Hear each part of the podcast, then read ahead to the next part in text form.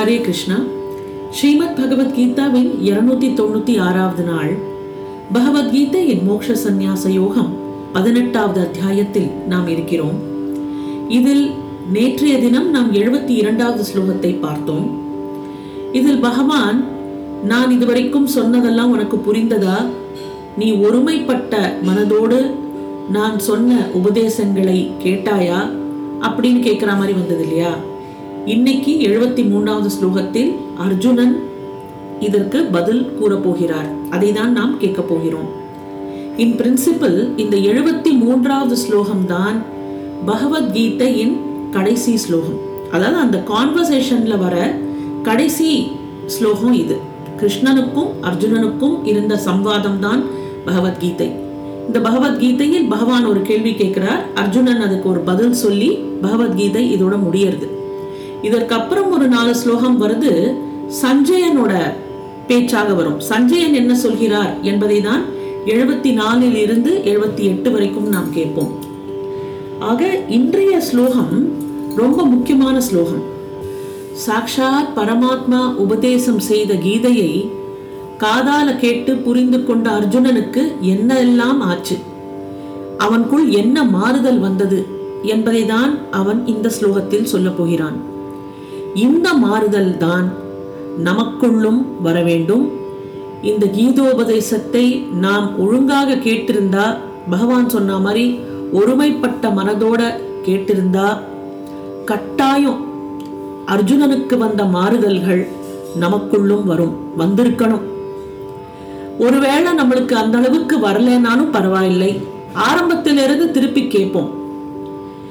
கிளியரா இங்க வந்து சொல்லியிருக்கார். கீதை பிரச்சாரம் பண்ணவங்களுக்கு என்ன பலன்?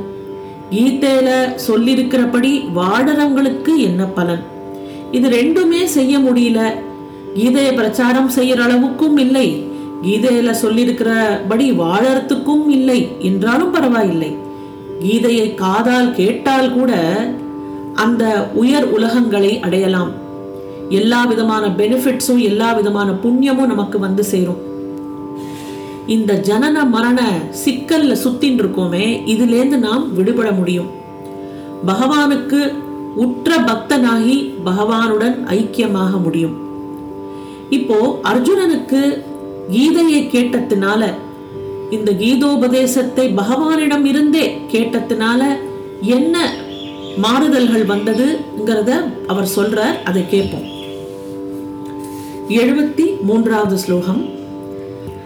अर्जुन उवाच नष्टः मोहस्मृतिः लब्धा त्वत्प्रसादात्मय अच्युत स्थितः अस्मि गतसन्देह करिष्ये वचनं तव அர்ஜுன உவாச்ச அர்ஜுனன் சொன்னது அச்சுத அச்சுதரே மோக மயக்கம் நஷ்டக அழிந்து விட்டது துவத் பிரசாதாத் உமது பிரசாதத்தால் ஸ்மிருதிகி ஞாபகம். மயா என்னால் லப்தா அடைய பெற்றுள்ளது ஸ்திதக உறுதியாய் அஸ்மி இருக்கிறேன். கத சந்தேக சந்தேகங்கள் போய்விட்டன. தவ வச்சனம் உமது சொல்லை கரிஷ்யே செய்வேன். அர்ஜுனன் சொன்னது அச்சுதா மயக்கம் ஒழிந்தது. உமது அருளால் எனக்கு நினைவு வந்துள்ளது. ஐயங்கள் அகன்று போயின உறுதியாய் இருக்கிறேன் உமது சொற்படி செய்வேன் என்று அர்ஜுனன் வாக்குமூலம் கொடுக்கிறார். போர் புரிய மாட்டேன் என்று சொல்லி தேர்தட்டின் மீது அர்ஜுனன் சும்மா இருந்து விட்டான். அப்படி சும்மா இருந்தவன் உபதேசம் கேட்ட பிறகு ஒரு சிறந்த செயலை செய்தான். மிச்சமின்றி தன்னை மாதவனிடம் ஒப்படைக்கல் ஆயினான் என்ன பண்ணினான்? ஒண்ணுமே பண்ண முடியாம விசனப்பட்டு உட்கார்ந்தான். கீதோபதேசத்தை கேட்டான். கீத உபதேசத்தை கேட்ட பிறகு ஒரு சிறந்த செயலை செய்தான் அப்படின்னு வருது. சிறந்த செயல் என்ன? தன்னை பகவானிடம் ஒப்படைத்தான். அதுதான் சிறந்த செயல். நம்ம செய்ய போற சிறந்த செயலும் அதுதான். அப்சல்யூட் சரண்டர் அதுதான் சொல்றல சர்வதர்மான் ஸ்லோகத்துல வந்துருத்து. எல்லாத்தையும் விட்டுடும் உன்னால எதுவுமே பண்ண முடியலன்னா அத்தனையும் விட்டுடும் எங்கிட்ட சரண்டர் ஆயிடு பாக்கியை நான் பாத்துக்கிறேன் அப்படின்னு சொல்றாரு இல்லையா? அதை தான் அவன் செய்தான். அவர் என்ன சொன்னாரோ அதை செய்தான்.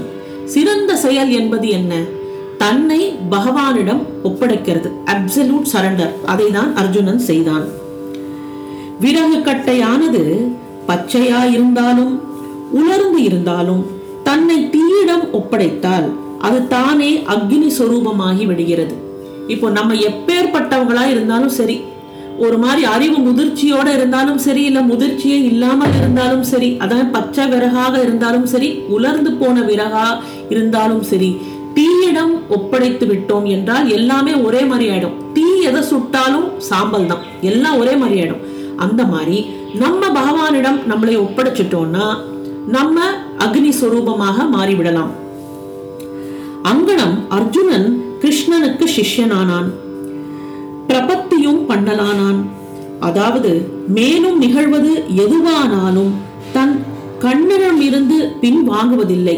பின்னாடி நமக்கு லைஃப்ல என்ன நடந்தாலும் சரி எப்பேற்பட்ட கஷ்டங்கள் வந்தாலும் சரி எந்த நிலைமைக்கு நம்ம லைஃப்ல போனாலும் சரி கிருஷ்ணனோட காலை கெட்டிமா பிடிச்சிண்டு என்ன ஆனாலும் சரி விடவே மாட்டோம். அப்படிங்கிற அந்த உறுதி நமக்கு வந்துடுத்துனா பாக்கியெல்லாம் பகவான் பார்த்துப்பான். அதாவது மேலும் நிகழ்வது எதுவானாலும் தான் கிருஷ்ணனிடம் இருந்து பின் வாங்குவதில்லை என்கிற உறுதி. அதை பற்றி நினைப்பதும் இல்லை என்று முடிவு கட்டினான். என்ன ஆனாலும் சரி அந்த கஷ்டங்கள் எல்லாம் பத்தி நான் நினைக்கவே போறதில்லை அப்படின்னு முடிவு செய்தான். தீயில் குதிக்கின்ற வெட்டில் பூச்சி அதன் விளைவை பற்றி நினைப்பதில்லை. பகவானோட ஐக்கியமாகும் போது அதோட பின் விளைவு என்ன? பகவானை நான் பூஜித்தனால எனக்கு என்ன லாபம் வரும்? எனக்கு நல்லது வருமா? கெட்டது வருமா? நான் வேண்டினது நடக்குமா? நடக்காதா? இந்த கவலை இந்த தாட் எதுவுமே வேண்டாம்.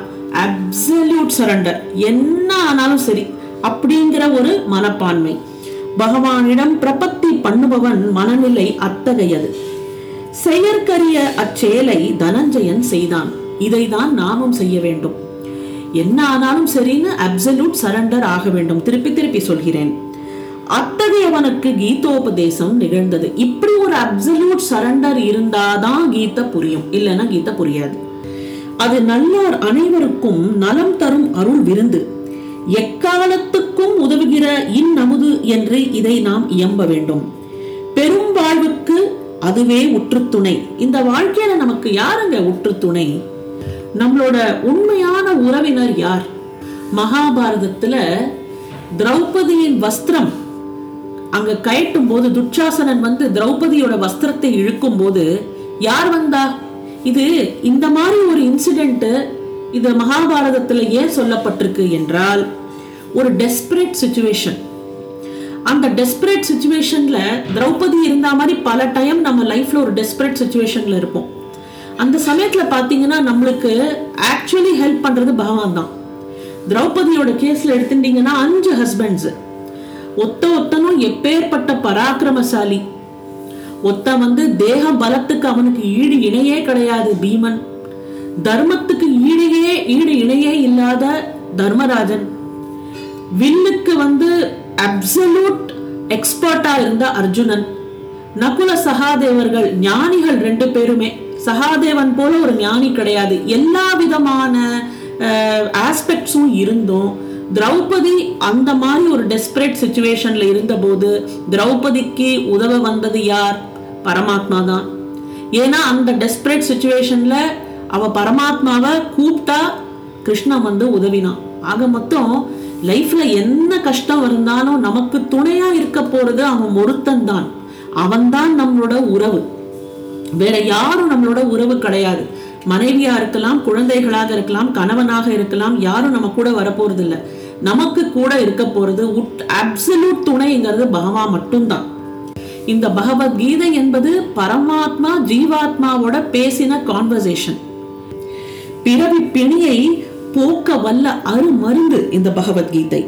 ஆனால் உலகில் ஒருவருக்காக ஆயத்தப்படுத்தும் அரிய பொருள் ஒன்று வேறு யாருக்கோ உதவுவதாக முடிந்து விடுவதுண்டு.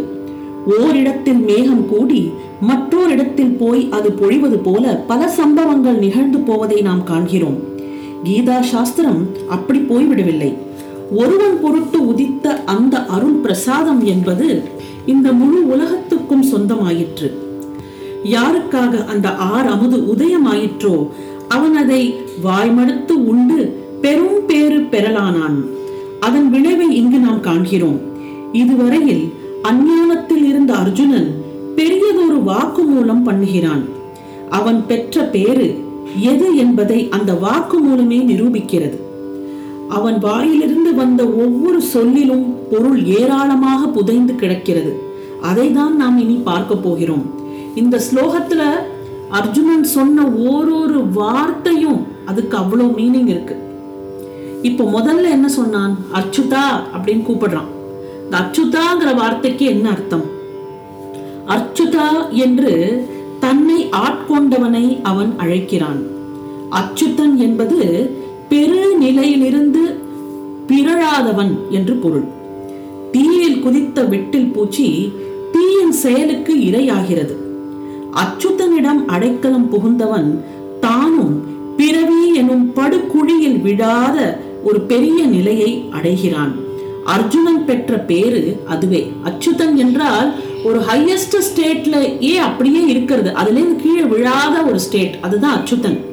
அப்போ அச்சுதனிடம் அடைக்கலம் பெறும்போது இந்த பிறவி குழியிலேருந்து விழாம இதுக்குள்ள திருப்பி வராம நம்ம தப்பிக்க முடியும். அடுத்த வார்த்தை மோக நஷ்டக அப்படின்னு சொல்றான் மோகம் அழிந்து ஒழிந்தது என்று பொருள். மோகம் அழிந்து ஒழிந்தது என்று அர்ஜுனன் ஏன் சொல்ல வேண்டும்? அல்லது இதுக்கு என்ன பொருள்? மயக்கம் என்பது போய்விட்டது. என்னோட மயக்கம் தெளிஞ்சிருத்து அப்படின்னு சொல்றான். மயக்கம் போய்விட்டது என்பது முதல் வாக்குமூலம். இதுல நிறைய வாக்குமூலமா வரும்.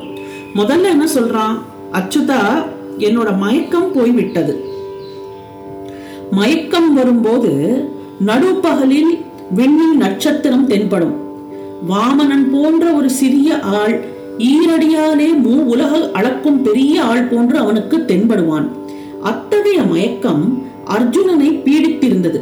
பாதி நேரம் மயக்கம்னு சொல்லும்போது ஒரு லேக் ஆஃப் அண்டர்ஸ்டாண்டிங் மயக்கத்துல இருக்கும்போது நமக்கு எதுவுமே சரியா புரியாது. பாதி நேரம் நம்ம மயக்கத்துல தான் இருக்கும். இந்த உலக வாழ்வு அவனுக்கு ஒரு பெரிய தலைச்சுமை போல இருந்தது. அதை கீழே இறக்கி வைக்கவும் முடியவில்லை. கொண்டு நடக்கவும் இயலவில்லை. இப்படி தனக்குத்தானே அவன் கற்பித்துக் கொண்டிருந்த மயக்கம் ஒழிந்தது. இந்த மாதிரி சுமையா இருக்கிற அந்த வாழ்க்கை இதோட மயக்கம் இது எல்லாமே ஒழிந்தது என்று சொல்கிறான். அடுத்தது ஸ்மிருதிஹி மயா லப்தா. ஸ்மிருதினா ஞாபகம் என்று பொருள். ஞாபகம் என்னால் அடையப்பெற்றுள்ளது என்பது இரண்டாவது வாக்குமூலம். முதல் வாக்குமூலம் மயக்கம் ஒழிந்தது. இரண்டாவது வாக்கு மூலம் எனக்கு ஞாபகம் வந்துவிட்டது. ஞாபகம் என்னால் அடையப்பெற்றுள்ளது என்பது இரண்டாவது வாக்குமூலம் மயங்கி இருப்பவனுக்கு தான் எங்கு எக்காரணத்தால் என் நிலையில் இருக்கிறான் என்பது விளங்காது. மயக்கம் தெளிந்த பிறகே உண்மையான ஞாபகம் வருகிறது. இப்போ மயக்கம் தெளிஞ்சதுன்னா அடுத்தது ஞாபகம் வரணும். அதுதான் நெக்ஸ்ட் ஸ்டேஜ் தான் ஏன் இந்த மண்ணில் கிடந்தான் என்பதை பிறகு அவன் சிந்திக்கிறான். எதை பிதற்றினான் என்று விசாரிக்கிறான். பின்பு அதையெல்லாம் ஒதுக்கிவிட்டு தன் யதார்த்த நிலையை பற்றி அவன் நினைவு கூறுகிறான். ஒருத்தன் மயங்கி விழுந்து கிடக்கான். இல்ல குடிபோதையில ஒருத்தன் விழுந்து கிடக்கும் போது அவன் அவன் போதை தெளிஞ்சப்புறம் அவன் என்ன சொல்லுவான்? நான் எங்க இருக்கேன்?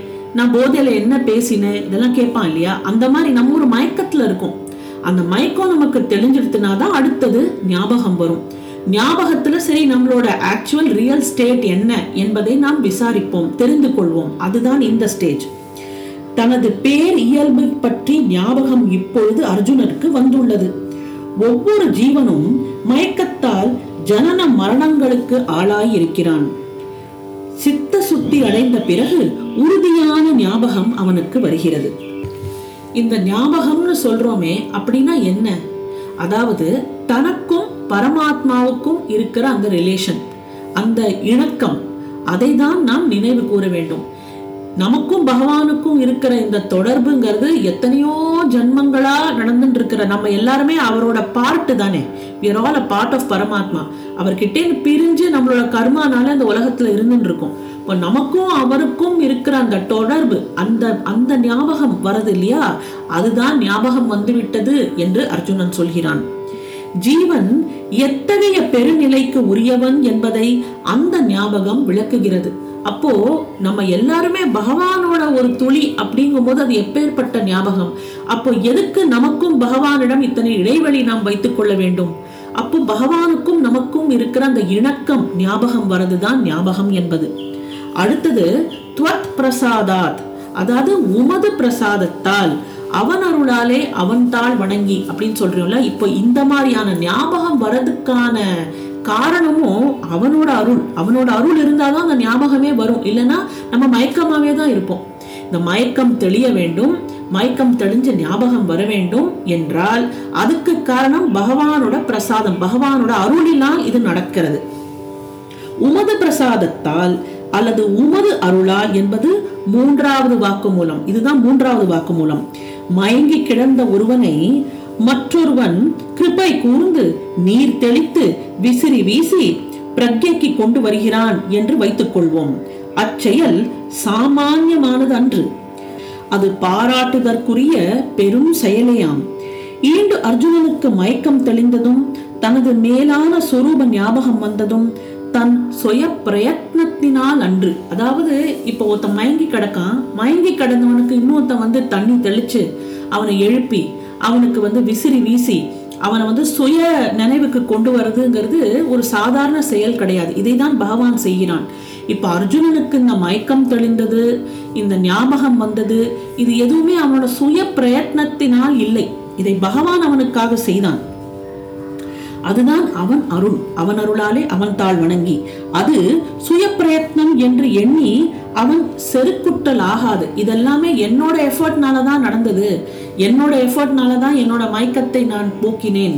நான் வந்து ஞாபகப்படுத்தின்றேன் அப்படின்னு அவன் வந்து இருமாப்போட அர்ஜுனன் சொல்ல முடியாது. ஏன்னா இது அவனோட பிரயத்னத்தினால் நடக்கல. இது பகவானோட அருளினால் நடந்தது. இது அத்தனையும் நடந்தது கண்ணனோட காருண்யத்தினால் தான் பகவானோட இரக்க குணத்தினால் இது சம்பவித்தது. குந்தியின் மகன் அதற்கு கட்டுப்பாடு உடையவன் ஆனான். முழு மனதோடு அதை எடுத்து அவன் மொழிந்து கொள்கிறான். ஜீவாத்மா பரபோதம் பெறும்போது அது பரம்பொருளின் பேரருள் என்று இயம்புகிறான். தன் முயற்சியின் சிறுமையும் அவன் அருளின் பெருமையும் அப்பொழுது உள்ளபடி அவனுக்கு விளங்குகிறது. தன்னோட முயற்சி ஒண்ணுமே இல்ல இது அத்தனையும் பகவானோட அருள் அப்படின்னு நினைக்கும் போது அவன் அதை இன்னும் நன்னா உணர முடிகிறது அவனால. அடுத்த வாக்கு மூலம் ஸ்தித்தக அஸ்மி என்று சொல்கிறான். அதாவது உறுதியாய் இருக்கிறேன் என்பது இதன் பொருள். இது நான்காவது வாக்கு மூலம். புயல் காற்றும் பெரும் மழையும் சேர்ந்து வந்து அமையுங்கால் மரம் செடி கொடி எல்லாம் அசைகின்றன. வேருடன் பேர்த்து எடுக்கப்படுகின்றன. அந்நிலைமையில் அவைகளுக்குள் உறுதியாய் பெற்றிருப்பது என்பது ஒன்றுமில்லை. இல்லை பூமியில் உள்ள மண்ணும் பறித்து எடுக்கப்படுகிறது. ஆனால் மலையொன்றோ இதற்கெல்லாம் அசைவதில்லை. அது உறுதியாய் நிற்கிறது. புயல் அடிக்கும் போது மரம் செடி கொடியெல்லாம் பிச்சு கீழே விழலாம். கூரையெல்லாம் பிச்சுண்டு போய் விழும். எப்பேற்பட்ட புயல் காற்று வீசினாலும் அசையாமல் இருப்பது மலை. அதனால்தான் மலை போல உறுதியாக இருக்க வேண்டும். உறுதிக்கு நாம் மலையை உதாரணமாக சொல்கிறோம். அத்தகைய ஞானம் அடையப்பெற்றவன் பெற்றவன் ஸ்திதப்பிரக்யன் ஆகிறான். அதாவது உறுதியான ஞானம். ஞானம் அங்கனம் பெற வேண்டும். நம்மளோட அந்த ஞானம் பகவான் மேல நம்ம வச்சிருக்கிற அந்த நம்பிக்கை இந்த ஞானம் என்பது மலை மாதிரி அசையாம இருக்க வேண்டும். அத்தகைய ஞானம் அடைய பெற்றவன் தான் ஸ்தித பிரஜன் எனப்படுகிறான். அர்ஜுனன் இப்பொழுது ஸ்தித பிரஜன் ஆகியுள்ளான். தன் சொரூபத்தை பற்றி இப்பொழுது அவன் கொண்டுள்ள பேரறிவை யாரும் கலைத்து விட முடியாது. பரஞானம் அடைய பெற்ற பின் அது மறைந்து பட்டு போவதில்லை. இது ஒரு முக்கியமான பாயிண்ட் அதாவது பரமாத்மாவை முழுசா நம்ம ரியலைஸ் பண்ணிட்டோம்னா அதுக்கு மேல ஒண்ணுமே இல்லை. அதுக்கு மேல அது ஒரு அசையாத நம்பிக்கை வந்துடுத்துனா வேற யாராலும் அதை கலைக்கவே முடியாது. அது ஒன்ஸ் வந்துடுத்துனா வந்ததுதான். அடுத்தது கத சந்தேக அப்படின்னு சொல்றான். சந்தேகங்கள் போய்விட்டன. இது அடுத்த வாக்குமூலம். இது ஐந்தாவது வாக்குமூலம். ஆத்மஸ்வரூபத்தை அனுபூதி வாயிலாக சாட்சாத்கரித்தவனுக்கு அதை பற்றி ஐயம் உண்டாவதில்லை. இன்னும் உயிரோடு இருக்கும் ஒருவனுக்கு தன் உயிர் வாழ்க்கையை பற்றி எப்படி சந்தேகம் உண்டாவதில்லையோ அதை போல அனுபூதி பெற்றவனுக்கு ஆத்மஸ்வரூபத்தை பற்றிய சந்தேகம் என்பது வருவதில்லை. தவ வச்சனம் கரிஷ்யே என்பது உமது சொற்படி செய்வேன் என்று பொருள்படுகிறது. இதுதான் கடைசி வாக்குமூலம். நீ எப்படி சொல்றையோ நான் அப்படி செய்யறேன். அப்படிங்கிற வாக்குமூலம். அவன் எதை செய்ய ஆரம்பத்தில் மறுத்தானோ அதை செய்ய இப்போது துணிந்தான். எதை நான் செய்யவே மாட்டேன் அப்படின்னு சொன்னானோ அதே செயலில் ஈடுபட துணிந்து விட்டான் அர்ஜுனன். குரு கிருப்பை புரிவதும் சாதகன் அனுபவபூர்வமாக பெறுவதும் முடிந்த நிலையில் ஒன்றுபட்டு நிற்கின்றன. குருவாக வந்து ஜகத்குருவாக நின்று கீதையை உபதேசித்தான். பரமாத்மாவிடம் அடைக்கலம் புகுந்து பரம சிஷ்யனாக அர்ஜுனன் இதை கேட்டான். அப்புறம் குரு சொன்னபடி குருவின் வாக்கியம் படி செயலில் ஈடுபட துணிந்தான். குருவின் கிருப்பை என்பது ஒரு கரெக்ட் இன்டென்ஷனை கொடுக்கறது. சாதகனோட செயல் என்பது கரெக்ட் ஆக்ஷனில் முடிகிறது. இதுதான். உதாரணத்துக்கு தவளை குஞ்சினுடைய வால் விழுந்ததும் அது தண்ணீரிலும் தரையிலும் வாழக்கூடும். இப்போ இந்த டேட்போலாக இருக்கிறது ஃப்ராகாக மாறும்போது பார்த்தீங்கன்னா அந்த டேட்போல் அண்டர்கோஸ் மெட்டாமார்ஃபிசஸ் இல்லையா?